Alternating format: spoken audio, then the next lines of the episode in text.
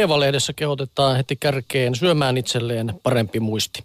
Ruokakauppa nostoskoria täyttäessään yli puolet suomalaisista miettii painonhallintaa. Monella on mielessään verensokerin tai verenpaineen hallinta tai kenties mielialan kohentaminen. Harvempi kuin joka kymmenes valitsee syömisensä ehkäistäkseen muistin heikkenemistä, mutta näin kannattaisi kyllä tehdä, nimittäin se mitä syöt voi vaikuttaa siihen, miten todennäköisesti muistisairaus osuu kohdallesi. Aivoterveydelle suosiollinen on se kuuluisa Välimeren ruokavalio.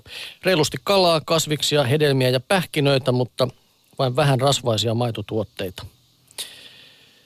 Vaikka ihmisillä olisi geneettinen alttius sairastua, omilla valinnoillaan voi pienentää riskiä, näin sanoo lääketieteen tohtori Tia Nagandu Terveyden ja hyvinvoinnin laitokselta. Ja ennaltaehkäisyä korostaa myös professori Mia Kivipelto Tukholman Karoliinisesta instituutista. Kokonaiselämäntapa on avainasemassa, mutta esimerkiksi paljon tyydyttynyttä rasvaa sisältävä ruokavalio saattaa lisätä Alzheimerin taudissa tyypillisten amyloidiplakkien määrää aivo- ja muistikeskuksessa ja siellä ne sitten tuhoavat hermosoluja ja aiheuttavat muistin ja kehon toimintojen kontrollin menetystä. Lopuksi tulee sitten monille ilahduttava tieto, nimittäin kahvi saattaa suojata muistisairauksilta kolmesta viiteen pannullista, tai sanotaan nyt kupillista päivässä kuitenkin, tietää 65 prosenttia keskimääräistä pienempää riskiä sairastua. No pannulliset sitten vielä pienempää riskiä tietysti. No niin. Pannukaavia päähän ja sitten kauppaan miettimään, että mitäs mun piti täältä ostaa. Jos ei sitten muista, niin on jo kumma. Niin. Me naiset puolestaan kertoo, millä nyrkkisäännöillä välttää pöpöt näin pärskimiskauden ollessa parhaimmillaan tai pahimmillaan.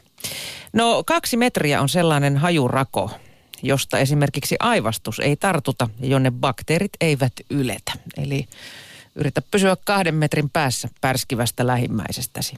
Käsiä kannattaisi myös pestä useammin kuin huvittaisi. Tutkimusten mukaan flunssien määrä nimittäin puolittuisi, jos ihmiset pesisivät käsiään vähintään kymmenen kertaa päivässä. Pöpöjä vastaan saippua pesu tehoaa desinfiointia paremmin.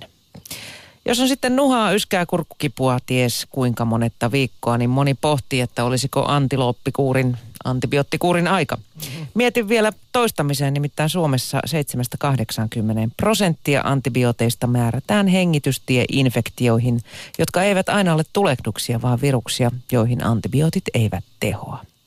Ja mitä enemmän antibiootteja sitten syödään, sitä helpommin taudit tarttuvat.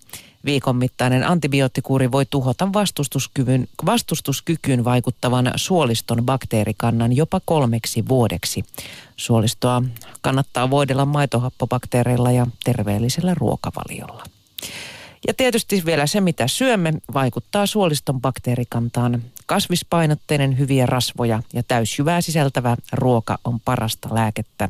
Kasviksia pitäisi vetää ainakin kuusi kourallista päivässä. Jos satsi ei uppoa raakana, piilota osa ruokaan. Näin. Sillä välttää pöpöt. All right, kokeillaan ja sitten paitsi pöpökausi, niin on tulossa myös liukaskausi. Seuralehdessä todetaan, että tasapaino alkaa heiketä jo nelikymppisenä. Hyvä, kun minä sitten enää pysyn pystyssä ollenkaan. Mutta kuitenkin tasapaino harjaantuu sitä haastamalla mutta turvallisesti, vaikka seinän vieressä. Koska kaatuminen yllättää yleensä liikkuvan ihmisen, tasapainoa kannattaa harjoitella liikkeessä, eikä esimerkiksi seisomalla paikallaan yhdellä jalalla.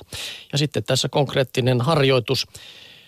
Kävele lattiapinnoitteen viivaa pitkin etuperin siten, että takajalan kanta napsahtaa aina etumaisen varpaisiin.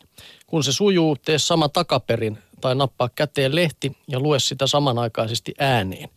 Kahden asian yhtäaikainen tekeminen haastaa aistit ja lihashermojärjestelmän sekä jäljittelee tosi tilannetta.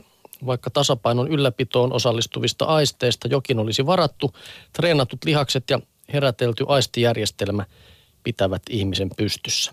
Siihen lisätään sitten vielä purukumin pureskelu niin sitten on jo kolme asiaa. Niin ja sitten kun tuon sama, menee vielä etuperin ja takaperin toi homma, niin silmät kiinni sama sekin, nimittäin sitten tuo vähän vaikeusastetta Sitten saadaan taas sinne kotona tapahtuneiden onnettomuuksien sarakkeeseen lisää. Kolauksia.